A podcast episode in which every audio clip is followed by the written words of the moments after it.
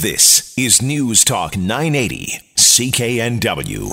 What does it take to make a neighborhood a vibrant pedestrian destination? Well, we are going to find out. Emma Carscadden is a board member with the Strathcona Business Improvement Association and joins us on the line now. Emma, good morning to you.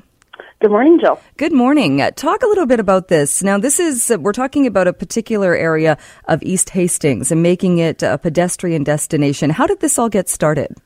Yeah, we're looking at the uh, portion of East Hastings from Gore to Clark Drive.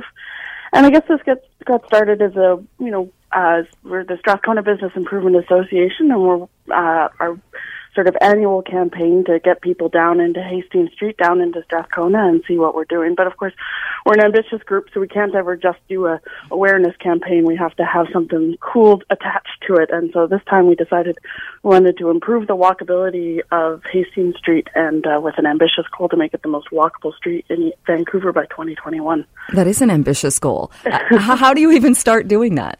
Well, this year is uh, kind of an information gathering year, the first year of this project. We want to get ideas from uh, the community about what they want to see to make the street more walkable. So we have some ideas around beautification and street furniture and improvements to infrastructure. But we also want to p- get people to give us their ideas. So um, as part of our events uh, that's happening this summer. We've got a, a, public consultation sort of activity, and we're also starting a um, MAP Strathcona, the Strathcona um, Mobility Advocacy Plan, which will do some extensive um, consultation with businesses and community members in the neighborhood over the course of the next year or so. And when we look at that stretch of the road, what do you think is it at this point or right now that makes it perhaps not walkable? Well, I think it is actually pretty walkable at the moment. certainly a lot of pedestrians on the street. It's pretty vibrant, but it's also a commuter thoroughfare. Excuse me. Um, people tend to drive from East Burnaby and East Van into downtown and back again and not stop. And that sort of traffic pattern is not always conducive to a pleasant walk. So um, I think and it also has sort of less street furniture, fewer trees than maybe you might find in other sort of commercial districts in the city. So we're trying to increase those the number of that kind of um, infrastructure and try and get people out of their cars and onto the street to just sort of um, make the street a little bit more vibrant, a little calmer, and a little little happier to walk on. Uh, so does that mean because people who do drive that route might hear this and uh, get a bit worried, thinking, is it going to make it a more difficult route to drive? Uh, no, it probably won't. Um, we, as the business improvement association, we don't really have the power to make the street more difficult to drive but we we do want to um, implement some activities and and and infrastructure and ideas in the neighborhood that might encourage people to stop on their way home and check out a restaurant, check out a shop, and um, and yeah, and make it a take a little stroll on their way home, perhaps. uh, you mentioned too making it, uh, beautifying it. Uh, it can yeah. make a big difference, uh, whether it's a tree or a bench or, or something mm-hmm. exactly like you said that makes it a bit more inviting. Yeah, exactly. So we have a pro- program we've had for the last couple of years called the Hastings Urban Tree Nursery. We've planted um, uh, painted planters along the block with with nursery trees in them because we actually have the lowest tree canopy uh, coverage in Vancouver in Strathcona and Hastings Street. There's particular blocks that have no trees at all, and it's it's simple things like that sometimes that is all it takes to uh, increase someone's comfort and sociability on the street. Uh, do, do you find the neighborhood does it get a bit of a, a bad rap in that people think of it oh exactly like you said it's the place you drive through it's not it's not a beautiful place and and do people have people kind of written it off yeah, I think there's some of that in in the city. There's definitely a lot of preconceived notions when you say East Hastings Street, even though it's a long street with a lot of different zones and a lot of different um, uh, services and shops, and depending on what part of Hastings Street you're on. So even in this stretch that we're looking at, you're you're closer to the downtown east side where there's actually a lot more people and a lot more stuff. And then there's sort of a section kind of from Campbell to Clark where there's not really a lot of shops. There's an overpass over the tracks. It's quite quiet. So what kind of different sort of things can we look at uh, farther west and versus farther east that will make Hastings feel like sort of a more cohesive street that you might want to walk up and down on, kind of like Main Street or Commercial Drive? Hmm. And like you said too, this is where the, you're the Business Improvement Association, so it's mm-hmm. not as though you're rezoning or making it a different area. But is there, but is there con- concern whenever we change things or when when we talk about cleaning up? People also sometimes get their backs up in that uh, it's this idea sometimes that that that some people or some things get pushed out to make way for the new, brighter, shinier things. Oh, of course, of course. and I'm not going to deny that the neighborhood has changed in the last few years, and there's probably going to be future change as well. But it's certainly not about pushing out or replacing or anything like that. And in fact, one of the reasons we've latched onto walkability as as our goal is because it's sort of the most human scale of transportation. Everybody walks, regardless of your social status or your economic status in life. So the improvements that we're looking at, excuse me.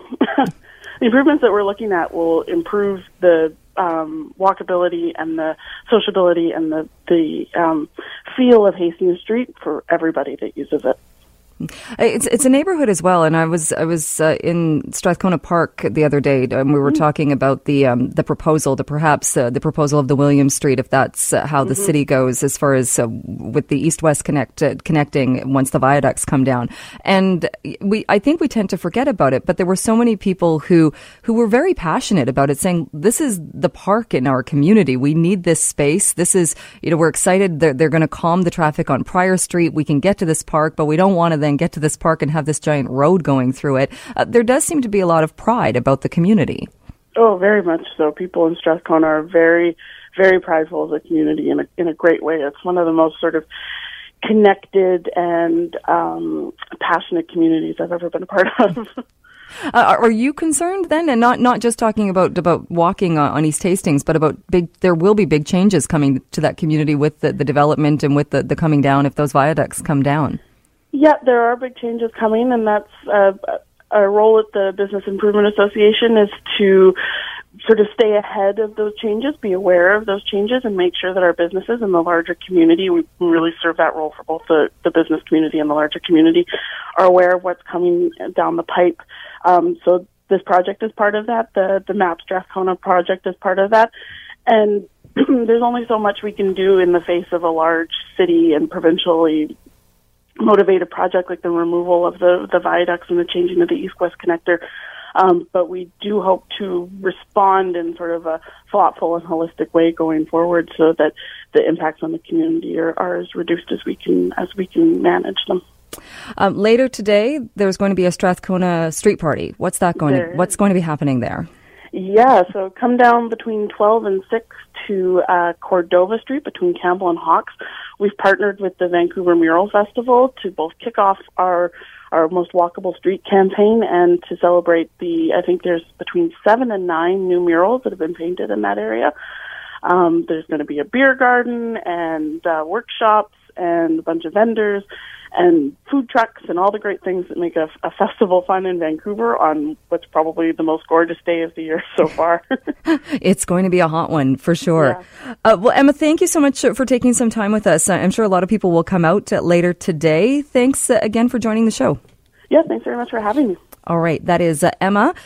Carscadden. She's a board member with the Strathcona Business Improvement Association. And again, that's happening later on today. If you want to take in the Strathcona Street Party, there are Walk Strathcona tours, and that's uh, all taking place.